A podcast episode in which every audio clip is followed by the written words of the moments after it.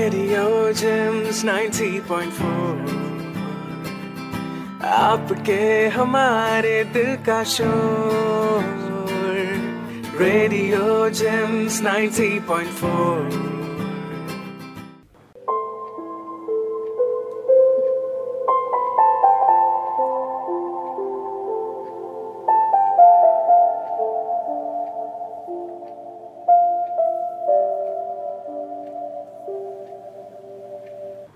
नमस्कार, श्रोताओं, आप सुन रहे हैं community radio JIMS Vasant Kunj नब्बे दशमलव चार मेगा हर्ट्स पर और मैं हूँ आपके साथ प्रियंका। जैसे कि आप जानते हैं कि हम आत्मचिंतन कार्यक्रम में लेकर आते हैं आपके लिए कोई ऐसा विषय जिसके लिए हम रोज़मर्रा की ज़िंदगी में जूझते रहते हैं, सोचते रहते हैं कि ये कैसे होगा, क्या होगा, कब होगा और क्यों होगा। पिछली श्रृंखला में हमने जाना कि ईश्वर कौन है, उनका हमारी ज़िंदगी में क्या रोल है या उनकी हमारी ज़िंदगी में क्या भूमिका है? और आज हम जानेंगे कि कर्म क्या है। कर्म किसे कहते हैं? हम हमेशा सुनते आए हैं, हम हमेशा बोलते आए हैं कि अपने कर्मों का लेखा जोखा आपको इसी जन्म में भुगतना पड़ेगा। जो कर्म करोगे वैसा फल पाओगे। जैसा कर्म होगा, वैसा आपको फल मिलेगा।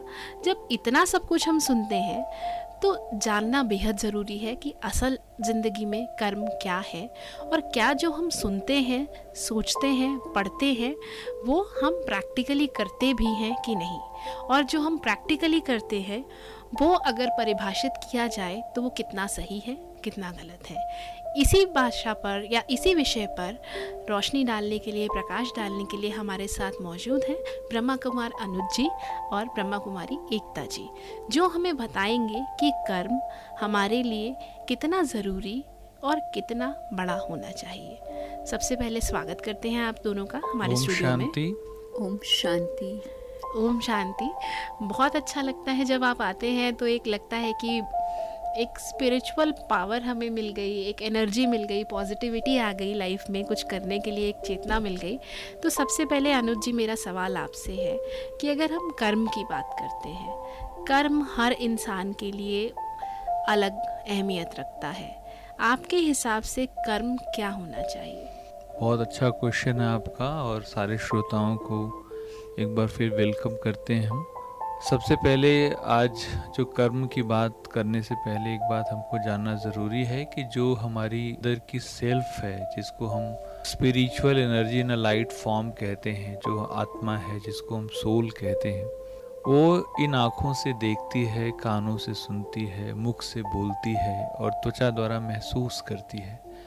तो ये भी हमारा आँखों से देखना, कानों से सुनना, मुख से बोलना ये सारा भी एक तरह का कर्म है कि मैं आँखों से क्या देख रही हूँ और उसका हमारे ऊपर क्या प्रभाव पड़ता है। जैसे आप आँखों से कोई फ़िल्म देख रहे हैं तो फ़िल्म का प्रभाव आपके ऊपर पड़ेगा। हम्म। कानों से जो आप सुन रहे हैं उसका प्रभाव आपके ऊपर पड़ेगा। मुख से जो बोलेंगे उसका प्रभाव पड़ेगा। इसलिए लोग दुनिया में कहते हैं कि थॉट वर्ड्स और डीड्स की बात करते हैं कि आप की जो विचार शक्ति है जब वो आपके कर्म में आती है, का मतलब एक्शन में आती है, तब जाके उस कर्म का प्रभाव आपको पता चलता है।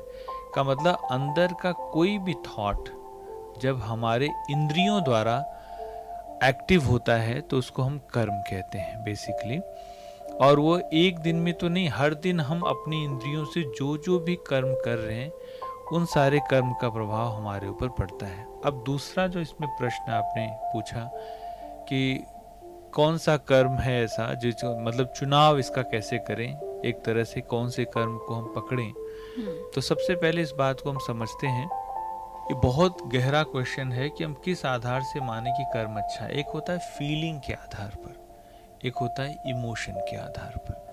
और फीलिंग के आधार पर जो आप कर्म करेंगे तो कई बार क्या होता है किसी भी चीज़ में फीलिंग अच्छी आ सकती है लेकिन ज़रूरी नहीं कि वो काम भी अच्छा हो। जी। एग्ज़ाम्पल जैसे स्मोक करना फीलिंग हम्म। अच्छी है। ड्रिंक करना फीलिंग अच्छी है लेकिन काम अच्छा नहीं है। ऐसे ही कोई भी चीज़ में हमारे जैसे इमोशन में जैसे कोई बच्चा कहता है मम्मी मुझे ना आप एक बार पबिंग करा दो या कहीं ऐसे जगह ले जाओ। फीलिंग अच्छी है डांस होगा सारा कुछ होगा लेकिन हम्म। काम अच्छा नहीं है। सो so, जो फीलिंग के आधार पर काम चुनेंगे दो दिन में बदल जाएगा। जैसे आज आपको किसी ने एक बोरो प्लस की एड दिखा दी फीलिंग अच्छी है। लेकिन दूसरे दिन उस बोरो प्लस में बताया कि 50 परसेंट एक्स्ट्रा मिलेगा फिर से फीलिंग बदल गई। ऐसे हम्म। आपको हर दिन एक फीलिंग बदल जाती है तो आपका एक्शन भी बदल जाएगा। तो जो। भी फीलिंग और इमोशंस के बेस पर कर्म होते हैं वो कर्म इंद्रियों के आधार से होते हैं वो टेम्परेरी हैं और डेफिनेटली उस कर्म का प्रभाव हमारे ऊपर अच्छा नहीं पड़ता। तो जो कर्म फीलिंग और इमोशन के बियॉन्ड होते हैं उस कर्म को हम बहुत अच्छा कर्म मानते हैं। उदाहरण के लिए पढ़ाई अच्छी है लेकिन फीलिंग उसमें अच्छी नहीं है है ना? ऐसे कोई भी चीज़ में अपने आप को स्पिरिचुअलिटी बहुत अच्छी है लेकिन फीलिंग अच्छी नहीं है। तो हम सब फीलिंग और इमोशन के बेस पर पढ़ आज तक यही कि मम्मी मज़ा नहीं आ रहा है। इसलिए छोटे बच्चों तक तो ये ठीक है कि बच्चों को आपने प्ले स्कूल में डाल दिया और आप उसको एंजॉय भी कर रहे हैं देख के क्योंकि बच्चों को उसमें फील कराया जाता है। लेकिन हमेशा तो आपको फीलिंग नहीं दी जा सकती जब बड़े हो गए। तो आपको फिर चूज़ करना पड़ेगा। तो इस तरह से कर्म का चुनाव करना है कि जिस चीज़ में फीलिंग अच्छी आए, लेकिन अगर कर्म अच्छा नहीं है तो नहीं करना है। जिसके अंदर इमोशन है, लेकिन अगर वो भी हमारे इंद्रियों के आधार से है तो उसको भी चूज़ करके उसको छोड़ देना है।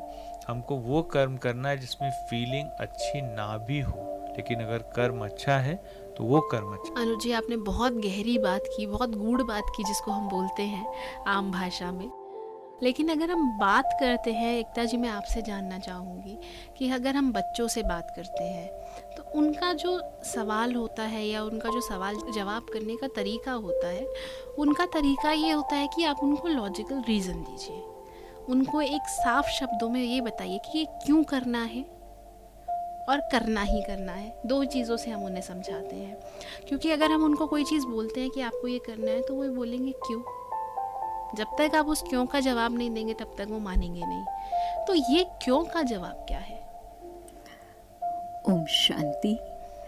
अनुज भाई ने एक बहुत सुंदर बात यहाँ बताई कि कर्म के पीछे हमारी इंटेंशन है फ़र्स्ट जी।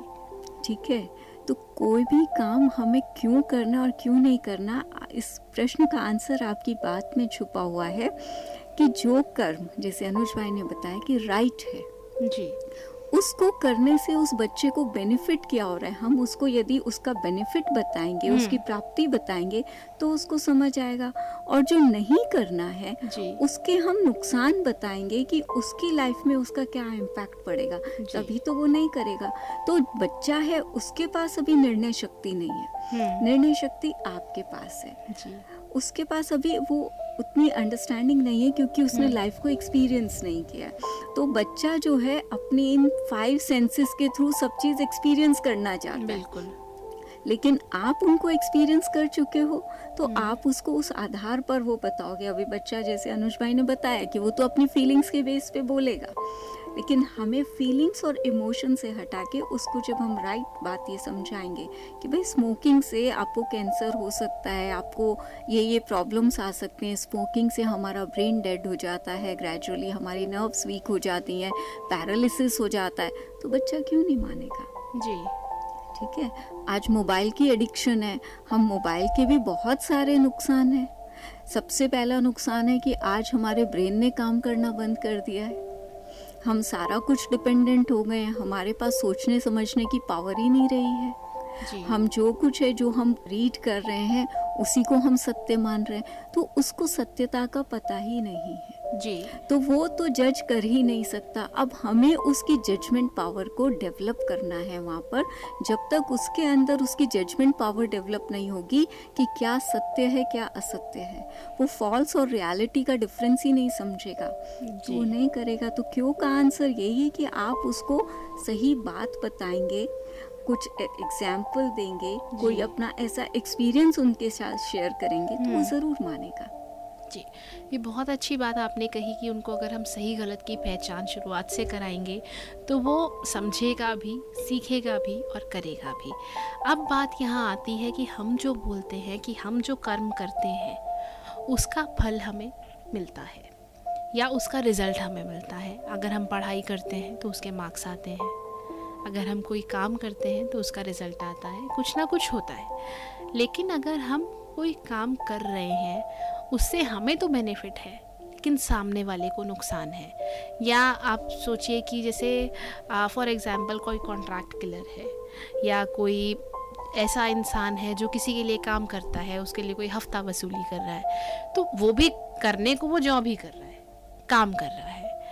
उसके लिए उसको किक मिल रही है, उसको अच्छा लग रहा है, क्योंकि उसको उसके लिए पैसा मिल रहा है इन रिटर्न और उसका क्या बेसिस हम उसको समझाएँ कि तुम्हारे लिए अच्छा है, लेकिन सामने वाले के लिए अच्छा नहीं है? और कई बार ये भी होगा कि कोई खुशी से नहीं कर रहा होगा, कोई ना कोई मजबूरी रही होगी, इसलिए कर रहा होगा।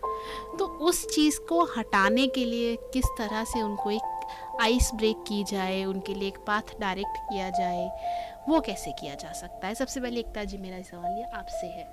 देखिए, जो व्यक्ति गलत कर्म कर रहा है, वो। जानता है कि मैं गलत कर रहा हूँ।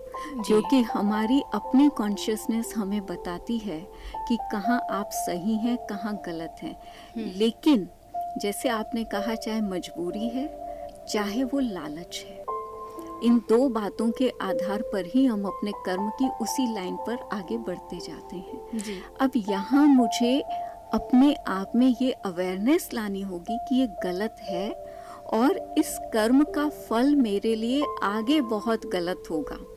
अभी मुझे जो मिल रहा है वो क्षणिक है क्योंकि मजबूरी भी एक फीलिंग है आपका नेगेटिव इमोशन है। और लालच वो आपकी एक कमी कमज़ोरी है। अब उसके पास ये पावर तो है नहीं। लेकिन जब व्यक्ति अपने कर्मों की गति को जानता है तभी वो उसको वहीं पर रोक सकता है। हम उसको ये समझा सकते हैं कि अभी भी देर नहीं हुई। जी। थोड़ा सहन करना पड़ेगा लेकिन आपके पास यदि कोई भी ऐसी अच्छी क्वालिटी है जिसके आधार पर आप कुछ अच्छा कर्म करके कमाने लग जाओ। जी। तो आप उसकी शुरुआत अभी से करो। होता क्या है कि व्यक्ति जब किसी भी गलत रास्ते पे आगे निकल जाता है तो उसके लिए लौटना थोड़ा मुश्किल होता है। जी। क्योंकि वो उसमें फंस चुका है तो वो सोचता है कि मैं इसके अलावा कुछ नहीं कर सकता। लेकिन हमें उस समय उसको स्नेह और सहयोग देना है। उसकी यदि कोई भी ऐसी चीज़ हम देखते हैं कि जिसके आधार पर वो वापस आ सकता है और उसको हम उस लाइन पर यदि ले जाएँ मदद करके तो वो डेफिनेटली अच्छा करेगा।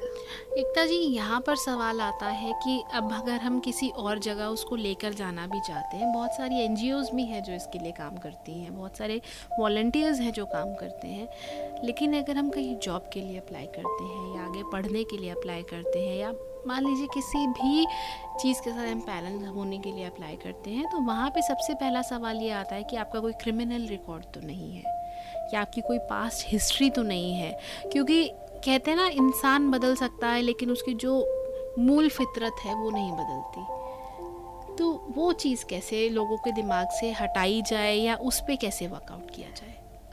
देखिए मूल फितरत को हम बदल सकते हैं यदि हमारी विल पावर स्ट्रांग है ये कुछ समय तो हमें सहन करना पड़ेगा। जो जो व्यक्ति इस बात को सहन नहीं कर पाएगा कि मेरे ऊपर ये फिंगर्स उठेंगी हम्म। वो फिर गलत रास्ते पे चलेगा।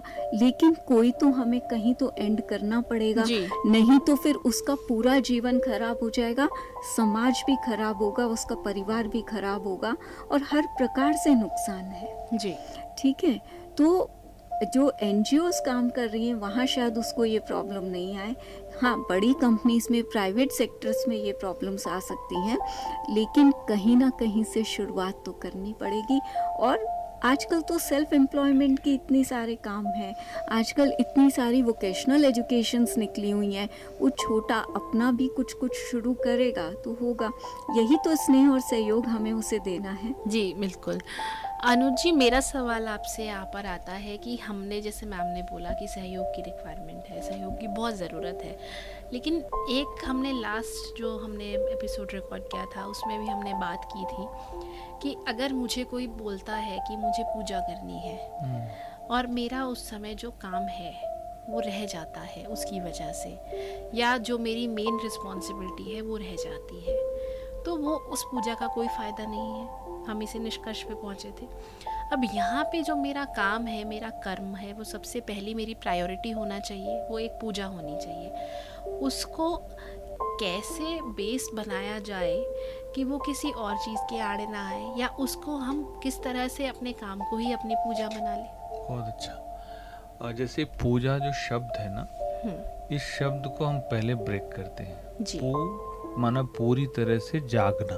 हम्म, पूजा को लोगों ने एक देवता के सामने या किसी देवी के सामने या किसी भी ऐसे आइडल के सामने जाके हमने जो भी कर्म किया, उसको लोग पूजा मानते हैं। लेकिन यहाँ पर जो आप कर्म कर रहे हो, उससे बाहर लोगों को कितना फ़ायदा होगा, प्लस आपको कितना फ़ायदा होगा, उससे उनको कितनी दुआएँ मिलेंगी, ये सोच सबके अंदर डालनी है। तो व्यक्ति पूजा से उतना लाभ नहीं ले सकता किसी से जितना अपनी किसी की दुआओं से ले सकता है। तो जब हम कोई भी कर्म में अपना सौ परसेंट डालना चाहते हैं तो सबसे पहले अपने आप को पूरी तरह से जगाना है। जी। क्योंकि दुनिया में लोगों ने एक रूटीन बनाया हुआ है बाकी उस समय किसी का ध्यान थोड़ी होता है कि मैं पूजा कर रहा हूँ। रूटीन से निकाल के उसको कहना है कि जो आप एक कर्म कर रहे हो ना ये जैसे बाय द आपने एक सॉफ्टवेयर बनाया। जी। लेकिन उस सॉफ्टवेयर मार्केट में जाएगा अगर मेरी इंटेंशन है कि सॉफ्टवेयर मैं इतना अच्छा बनाऊँ कि जो इसको यूज़ करे उसको मज़ा आए। हम्म, और उसको अच्छा लगे तो जिस इंटेंशन से वो सॉफ्टवेयर बनाया गया वो एक तरह से पूजा ही है कि उसने एक्शन को कर्म को इतना अच्छे से उसके अंदर डाला कि वो चीज़ जब कोई यूज़ कर रहा है तो उसको सुख मिल रहा है। इसको पूजा का एग्जैक्ट मीनिंग ही है कि किसी को सुख देना। खुद को भी औरों को भी। तो कभी भी आड़े नहीं आ सकता, अगर हमको सुख देने की भावना आ जाए तो वो एक तरह से कर्म पूजा की तरह हो जाएगा और यहाँ पर एक और सवाल आता है, ये मैं आप दोनों से पूछना चाहूँगी कि अगर हम कर्म करते हैं कई बार हम बहुत एफर्ट्स करते हैं बहुत तरह से कोशिश करते हैं। कहीं ना कहीं हमें ये बोला जाता है कि आपकी इस कोशिश में कोई कमी है इसीलिए शायद आपको फल नहीं मिल रहा। लेकिन कई बार ऐसा होता है कि आपने बहुत अच्छे से कोशिश की आपने अपना हंड्रेड परसेंट दिया आपने सब कुछ किया। लेकिन कोई ना कोई ऐसी चीज़ हो गई जिसकी वजह से आपको रिज़ल्ट नहीं मिला तो हम ये सोचते हैं या हमें ये बोल दिया जाता है कि शायद आपकी किस्मत में ही नहीं है भाग्य से ज़्यादा और वक्त से पहले किसी को नहीं मिलता। नहीं तो ये भाग्य और कर्म हम्म, बैलेंस कहाँ से आएगा? बहुत अच्छा क्वेश्चन है। और ये बैलेंसिंग बनाई कैसे जाएगी? हम्म, अब मैं अपनी तरफ़ से पूरा कर रही हूँ अब उसमें बहुत सारे हर्डल्स भी आ रहे हैं। अगर मैं अपनी बात करूँ मैं आज कह रही हूँ कि मैं आपके साथ बैठी हूँ मैं रिकॉर्डिंग कर रही हूँ मैं अगले हफ़्ते ये काम करूँगी मेरा टारगेट है ये। हम्म, लेकिन इन बिटवीन कुछ ऐसा हो जाए मेरा बच्चा बीमार है या यहाँ पे कोई प्रॉब्लम है कोई इमरजेंसी आ गई मेडिकल इमरजेंसी आ गई जिसको मैं अवॉइड नहीं कर सकती। अब मेरे को मेरी कमिटमेंट पता है शायद मैं उस दिन आऊँ और आपके साथ में बैठ के काम कर लूँ रिकॉर्ड कर लूँ लेकिन जो मेरी प्रिपरेशन होगी प्री प्रिपरेशन होगी एक हफ़्ते की वो उसमें नहीं आएगी। हम्म, और वो पंद्रह मिनट की प्रिपरेशन में और एक हफ़्ते की प्रिपरेशन में बहुत फ़र्क होगा। लेकिन जो वही बात आ गई मेरे को लोग कैसे दिलासा देंगे? वक्त से पहले भाग्य से ज़्यादा किस्मत से ज़्यादा किसी को नहीं मिलता ना मिला है। और ये हैंड्स प्रूव्ड वाली बात है हमें बिलीव करवाया गया है इस पे। बचपन से हम ये बिलीव करते आए हैं। अब ये बैलेंस कहाँ से लाए? क्योंकि अब क्या होता है लोग इसका ना एक स्वीट एस्केप लेने लगे हैं हम्म, कि मेरी किस्मत में ही नहीं था शायद। आपने एफर्ट नहीं किया आपकी किस्मत में कैसे आएगा? हम्म, बिल्कुल सही है। आपका एफर्ट ही नहीं है। हम्म, अब मुझे बोला जाए कि आप किचन से जाके खाना ले लो लेकिन मैं वहाँ जाऊँ ही नहीं। मैं बोलूँ मुझे भूख लगी थी किसी ने मुझे दिया नहीं। जा तो आप भी सकते थे ना। हम्म, तो वो बैलेंसिंग जो है वो माइंड में कैसे घुसाएँ? वो बेस कहाँ से डेवलप करें? कहते हैं success success dependent on three factor first one is labour second one is motivation and third one is luck कहते हैं ninety percent labour nine percent motivation and one percent luck और luck को जो define करते हैं लोग, कहते हैं lack of unique knowledge so दुनिया में लक को कहा जाता है भाग्य. यहाँ पर कहते हैं हमारी यूनिकनेस में कहीं कमी आ गई, जिससे हमारा वो भाग्य नहीं बना. आपने क्वेश्चन में एक बहुत सुंदर बात कही. कि हमने एफर्ट नहीं किया और कहा कि हमको खाना नहीं मिला या जो भी है। सो so, इसमें हमारा बीच में जो कर्म और भाग्य के बीच में एक पलड़ा हम छोड़ देते हैं। जी। उसको हम कहते हैं बुद्धि या समझ या अंडरस्टैंडिंग या कॉन्शियसनेस या अवेयरनेस अगर वो हमारे अंदर आ जाए तो डेफिनेटली हम सभी का कर्म भी अच्छा होगा और हमारा भाग्य भी अच्छा बनेगा। तो इसलिए एक बहुत अच्छा कोट है। कि क्यों सोचें कि आगे क्या होगा? जी। और क्यों सोचें कि हर पल बुरा होगा? हम्म। इस दुनिया में आगे बढ़ना है कर्म करना है। कुछ भी नहीं मिला लेकिन तजुर्बा तो नया होगा। बिल्कुल। सो so बेसिकली ये समझना है कि हमको तजुर्बा लेना है। हम्म। जैसे अगर मैं सफल हो गया जी। तो मैं नेतृत्व करूँगा। हम्म। और असफल हो गया तो गाइड करूँगा। बिल्कुल। तो इस तरह से मैं कर्म और भाग्य को बैलेंस कर सकता हूँ। कभी भी किसी बात में चोटिल महसूस नहीं कर सकता।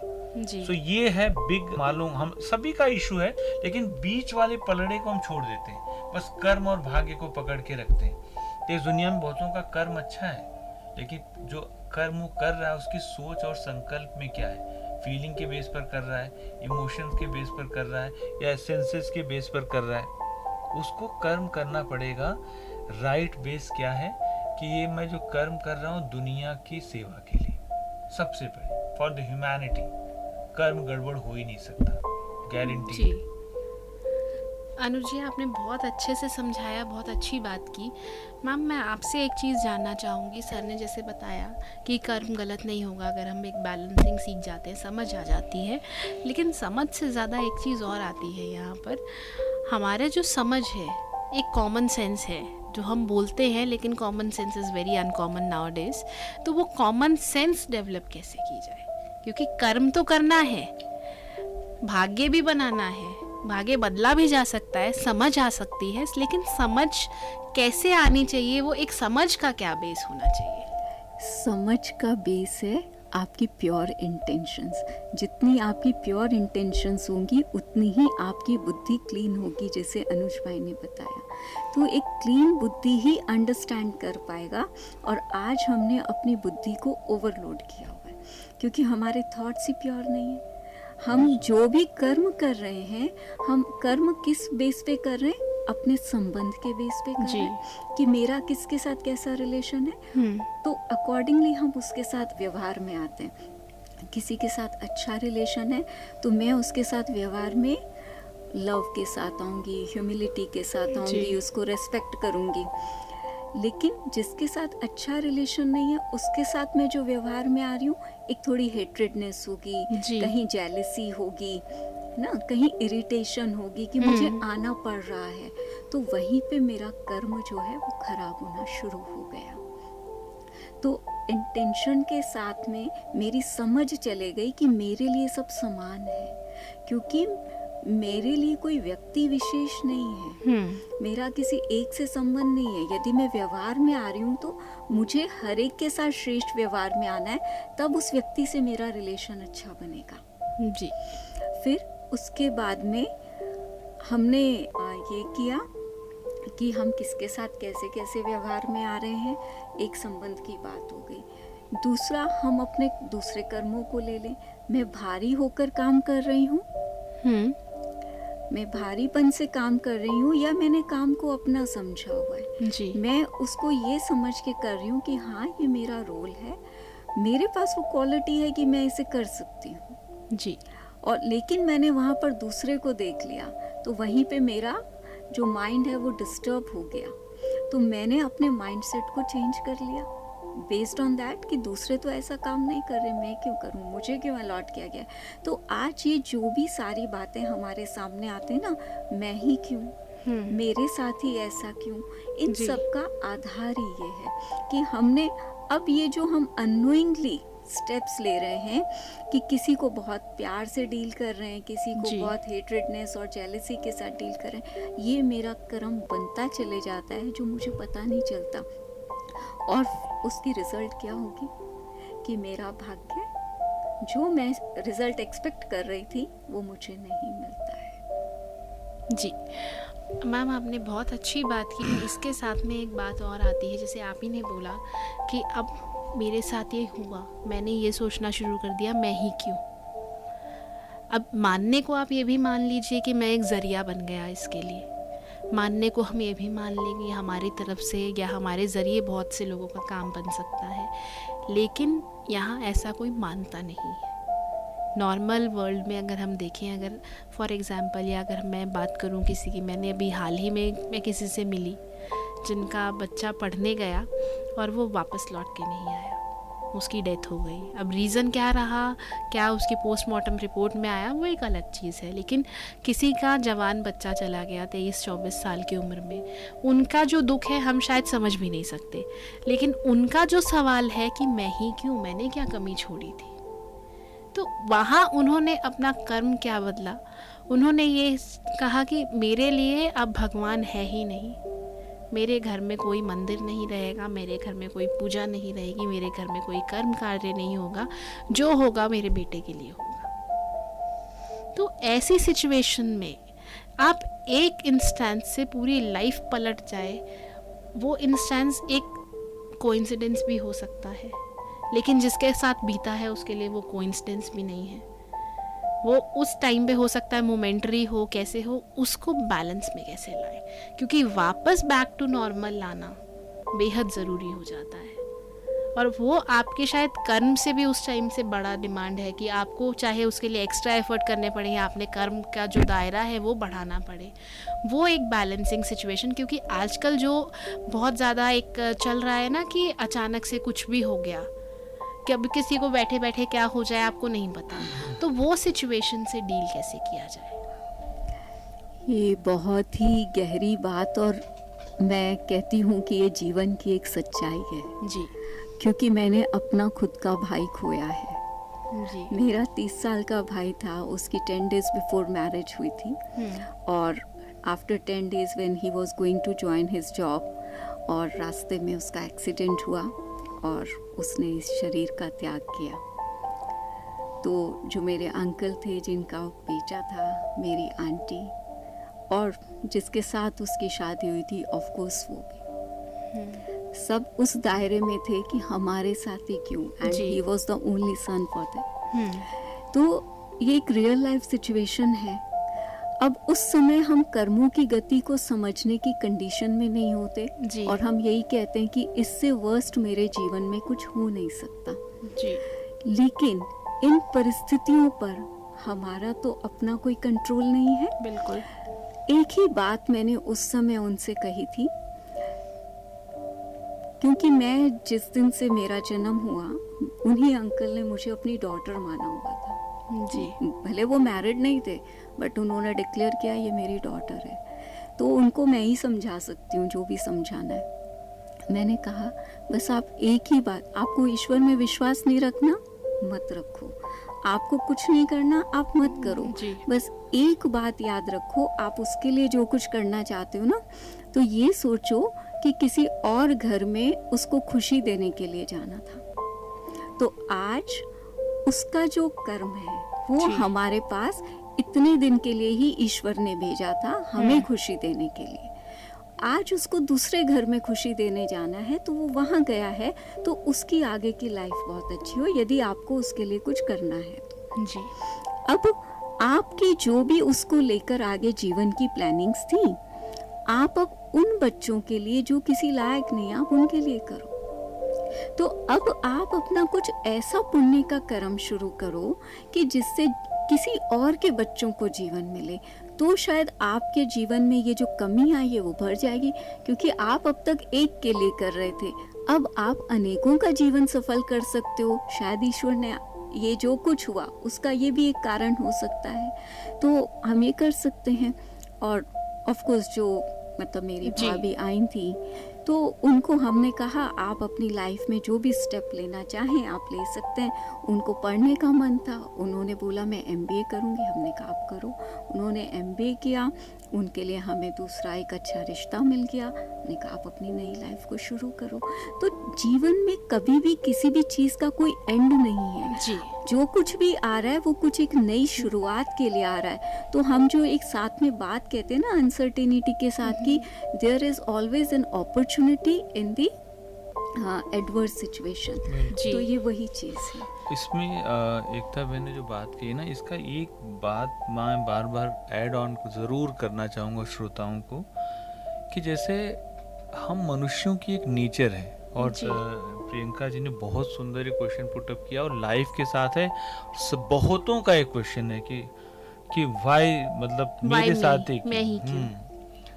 तो मैं हमेशा एक बात सीख जैसे हम लोग मेडिटेशन में सीखते हैं और शिव बाबा हमारा परमात्मा निराकार शिव हमको सिखाते हैं।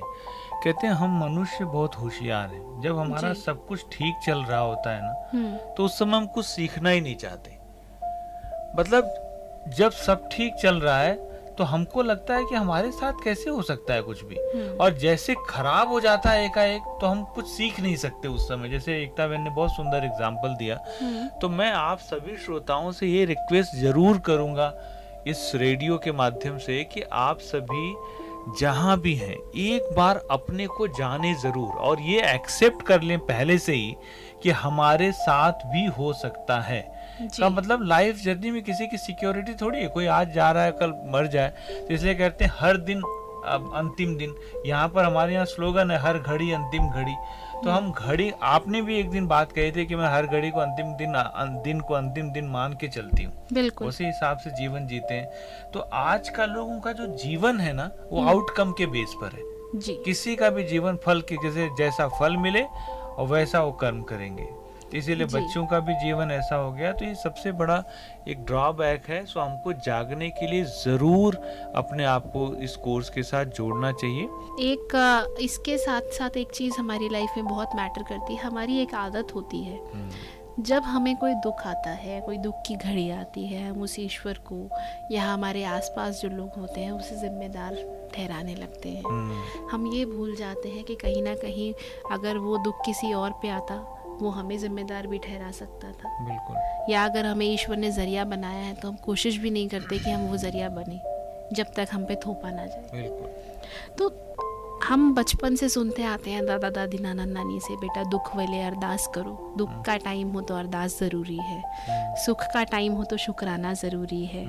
और हर समय अगर तुम कुछ ना कर सको तो बस नाम जप दो। हम्म, या उसका शुक्रिया कर दो कर। तो वो हम अगर नहीं करते हैं तो हम अगर नाशुक्रे बनते हैं अगर हम बिल्कुल शुक्रिया अदा नहीं करते हैं जिसने हमें सब कुछ दिया है तो उसके पास पूरा हक है हमसे वो चीज़ वापस लेने का जो उसने हमें दी है। हम्म, तो उससे हम वो हक क्यों छीनना चाहते हैं? उस पर हम अपनी रोक क्यों चाहते हैं या उस पर हम अपनी लगाम क्यों चाहते हैं? तो इसी के साथ जुड़ा हुआ एक सवाल है ये आखिरी सवाल है अनुज जी मेरा आपसे कि जो शरीर का और आत्मा का जो संबंध है हम्म, कर्मों के साथ किस तरह जुड़ा है? हम्म। ये बहुत सुंदर प्रश्न आपने पूछा क्योंकि हर आत्मा आत्मा मतलब मैं। जी। मैं आई द सोल जो भी इंद्रियों के द्वारा जैसा भी कर्म करता हूँ उसका प्रभाव या उसकी रिकॉर्डिंग हमारे अंदर हो जाती है ऑटोमेटिक जैसे एक एग्जांपल है कि रेडियो रिकॉर्डिंग में वहाँ कंप्यूटर यूज़ हो रहा है ये माइक यूज़ हो रहा है। लेकिन हम जो कुछ भी बोलेंगे चाहे आ वो भी करें तो वो भी रिकॉर्ड हो जाएगा ऑटोमेटिक ऐसे ही रात को सोते हुए सुबह कर्म करते हुए जागते हुए हम क्या क्या सोच रहे हैं वो सारा भी तो रिकॉर्ड हो रहा है ना हमारे अंदर। और उसका प्रभाव सबसे ज़्यादा अगर किसी चीज़ पर पड़ता है तो हमारे शरीर पर पड़ता है। जी। एक बहुत अच्छी किताब है आप सब अगर श्रोता पढ़ना चाहते हैं तो पढ़ सकते हैं। लुइस छे करके कोई बहुत अच्छी राइटर है। फॉरेन राइटर उन्होंने लिखा है कि आपकी बॉडी पर 99 परसेंट जो आपकी सोच है उसका असर है। जैसे एक एग्ज़ाम्पल बहुत सुंदर दिया कि जो थॉट लेवल में आप हैं वो उसका कोई ना कोई पार्ट बॉडी का उसका रिएक्शन शो करता है। जैसे कहते हैं ना face is index of your mind so उसको कर्मों के साथ आप जोड़ के देखो जैसे जो बहुत ज़्यादा रिजिड पर्सनैलिटी है वो सर्वाइकल का पेशेंट है। इतना मतलब मैं इतना रिजिड हूँ कि मेरी बॉडी अकड़ गई। ऐसे ही जो बहुत ज़्यादा अपने आप को कहता है मैं ही सारा बोझ लेके चलूँ घर का हम्म। तो उसके घुटने काम करना बंद कर देते हैं कुछ दिन में। हम्म। सो ऑटोमेटिकली तो ये सारा जो सोच है उसका पूरा प्रभाव हमारी बॉडी के ऊपर पड़ता है। इसीलिए आप अगर इसका एक्सपेरिमेंट करना चाहते हैं सारे श्रोता तो घर में कर सकते हैं कि एक बच्चे को ना जो उसका काम करने का मन करता है जैसे मुझे खेलने जाना है तो आप उसको मना करो नहीं खेलने नहीं जाना तुम। बिल्कुल नहीं जाना। तो क्या करेगा वो? दो चार दिन बाद कहेगा पापा मेरे कान में दर्द हो रहा है। हम्म। सो आप जब डॉक्टर के पास ले जाएँगे ना तो डॉक्टर जब देखेगा तो उसको कुछ पता ही नहीं चलेगा क्योंकि कान में दर्द नहीं हो रहा है। हम्म। लेकिन जो वो कह रहा है वो सुनना नहीं चाहता। अच्छा। चाहता है कि मुझे यही करना है। सो बेसिकली हर एक एक्शन को का हर एक सोच का प्रभाव हमारे सबसे पहले शरीर पर पड़ता है। तो आप सबसे बहुत विनम्र अनुरोध है कि हमेशा अच्छा सोचें। जी। और अच्छा में सबसे पहला सोचना है कि मेरा शरीर बिल्कुल स्वस्थ है। मेरे संकल्पों में सबके लिए अच्छी भावना है। और मैं सबसे पहले खुद के लिए बहुत अच्छी भावना रखता हूँ। जी। इसमें ज़िंदगी के लिए मैं चार पाँच कुछ लाइनें हैं जो मैं कहना चाहूँगा। कि ज़िंदगी एक मौका है श्रेष्ठ कर्म करने का। ज़िंदगी एक मौका है श्रेष्ठ कर्म करने का, श्रेष्ठ बनने का, श्रेष्ठता को पाने का। कई मिलेगी ज़िंदगी में प्रशंसा, कहीं मिलेगी ज़िंदगी में प्रशंसा तो कहीं कहीं नाराज़गी का बहाव मिलेगा, कहीं मिलेगी सच्चे मन से दुआ तो कहीं पर भावनाओं में दुर्भाव मिलेगा। तो चला चल राही अपने कर्म पथ पर जैसा तेरा भाव, वैसा प्रभाव मिलेगा। क्यों देखता है तस्वीर आईने में? अरे, परमात्मा से जुड़ बदल जाएगा सही मायने में, लेकिन कहा जाता है, बस ये मान के चल कि एक इच्छा से कुछ नहीं बदलता, लेकिन एक छोटे से सटीक निर्णय से थोड़ा कुछ बदलता है। लेकिन बस एक निश्चय ही तो है, जिससे ज़िंदगी में सब कुछ बदलता है। तो एक कन्विक्शन के साथ ज़िंदगी को जीना शुरू करें। और जो कर्म आप करने जा रहे हैं, उस कर्म को संजीदगी के साथ करें कि इसमें ज़रूर अच्छा रिज़ल्ट ही होगा। और जो होगा एक्सेप्ट ग्रेसफुली उसमें एक चीज़ और जोड़ देनी है आपको कि जिसका पर्पज़ राइट होगा क्लीन होगा स्पिरिचुअल होगा उससे गलती से भी गलती नहीं होगी। जैसे Gandhi ji and non violence both are inseparable ऐसे ही जब हमारा पर्पस सुंदर हो जाता है ना तो हमारे कर्म में हमेशा पॉजिटिविटी रहेगी। हमसे गलती से भी गलती नहीं होगी। ओम शांति। मैं कुछ ऐड करना चाहूँगी। अनुज भाई के मैंने आपने एक बात कही जी। थी तो मुझे लगा आप उससे रिलेटेड शायद कोई क्वेश्चन पूछ रहे हैं। आपका कहने का भाव ये था उसमें कि भगवान यदि हमसे कुछ ले लेता है तो उसका अधिकार है। वास्तव में भगवान हमसे कुछ नहीं लेता। हम्म। भगवान तो दाता है। जी। और भगवान जो हमारा माता पिता है हमारा सब कुछ है तो वो तो हमें सिर्फ़ सुख ही देगा जी। प्यार ही देगा वो हमसे कुछ क्यों छीनेगा? उसको तो ये अच्छा लगता है कि उसके बच्चे खुशी में रहें सुख में रहें। लेकिन अब बच्चे अपना कर्म गलत करेंगे तो उसमें भगवान भी क्या कर लेगा? तो उसने हमें ये सारी शिक्षाएँ दी हैं। जी। उसने हमें बताया कि आपका थॉट कैसा होना चाहिए फिर आपको कर्म में कैसे आना चाहिए? जैसे हम कहते हैं कि कर्म का जो फल है यानी जो हमारे भाग्य की बात हो रही थी हमारे एक्शन का ही री डैश एक्शन है। राइट जी। लेकिन जब हम री डैश एक्शन बोलते हैं तो एक पॉज आता है। लेकिन हम लोग क्या करते हैं? रिएक्शन कर देते हैं उसका वो पॉज हटा देते हैं। तो वो पॉज क्या देना है कि एक सेकेंड रुक कर हम परमात्मा को याद करें उसकी शिक्षा को याद करें उस कर्म के कॉन्सिक्वेंस को चेक कर लें तब हमारा कर्म श्रेष्ठ होगा। ये एक बहुत ज़रूरी बात है और परमात्मा किसी बात के लिए दोषी नहीं है। हम अपने कर्म के लिए खुद ही रिस्पॉन्सिबल हैं। तो जो भी रिज़ल्ट मिल रहा है उसको हमें क्यों ग्रेसफुली एक्सेप्ट करना चाहिए कि हमारा कहीं ना कहीं कुछ दोष था इसलिए जितना मिला जी। ओके अब आगे बढ़ना है। और जो श्रेष्ठ कर्म करने की बात बार बार जो अनुज भाई कह रहे हैं उसके लिए मैं सबको एक बात ज़रूर कहती हूँ आप कुछ और भी मत करो सिर्फ़ रोज़ सुबह उठकर एक दुआ सबको दे दो। जी। तो जो दोगे ऑटोमेटिकली मिलेगा और आपका कर्म ऑटोमेटिकली श्रेष्ठ होता चले जाएगा। इस तरह से आप अपने पुण्य कर्मों को बढ़ा सकते हो। जी। बहुत अच्छी बात आप दोनों ने कही और बहुत अच्छी जो कविता है या इस जो पंक्तियाँ थी अनुज जी ने कही। लेकिन यहाँ पे हमारा जो श्रृंखला है, इसका अंत नहीं होता। इसी के साथ एक कड़ी जुड़ती है, जो हम अगले हफ़्ते आपके लिए लेकर आएँगे, जिसमें हम बात करेंगे सेटिस्फैक्शन संतोष, जीवन में कहाँ से आए, और वो क्यों ज़रूरी है। और उसको सुनने के लिए, समझने के लिए जुड़े रहिए community radio JIMS Vasant Kunj 90.4 point के साथ। लेकिन जाते जाते जो हम हर बार करते हैं, दो मिनट का एक मेडिटेशन सेशन वो बहुत ज़रूरी है। ओम शांति।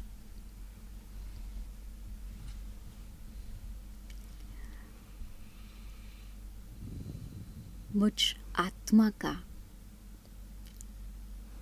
भ्रकुटी सिंहासन है।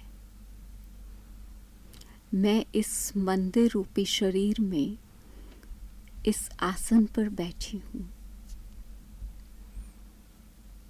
इस आसन पर बैठकर अपने कर्म को देखिए। कर्म की शुरुआत है आपका विचार। अभी अपने विचार को देखें कि मेरा मन किस के लिए क्या विचार उत्पन्न कर रहा है। क्या ये विचार श्रेष्ठ है? शुभ भावना वाला है।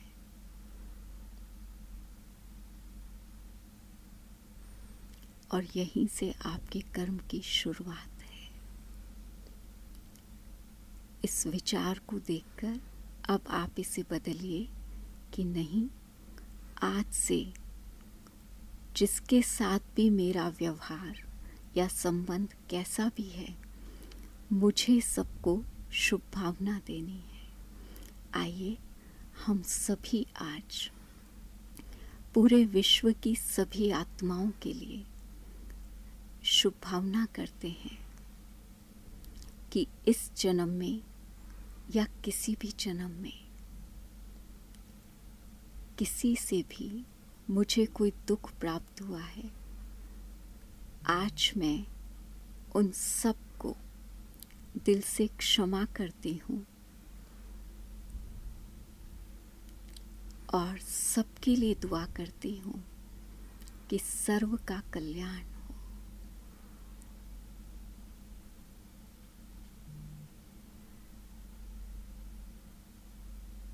और विश्व की समस्त आत्माओं से मेरे द्वारा यदि किसी को कोई भी दुख पहुँचा है, नुकसान पहुँचा है तो आज मैं उन सबसे क्षमा प्रार्थी हूँ कि मुझे क्षमा करें।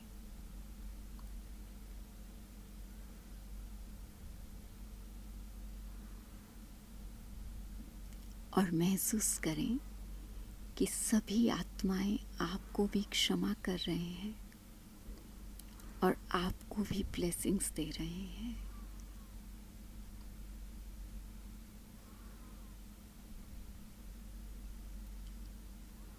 इस लाइट फीलिंग के साथ।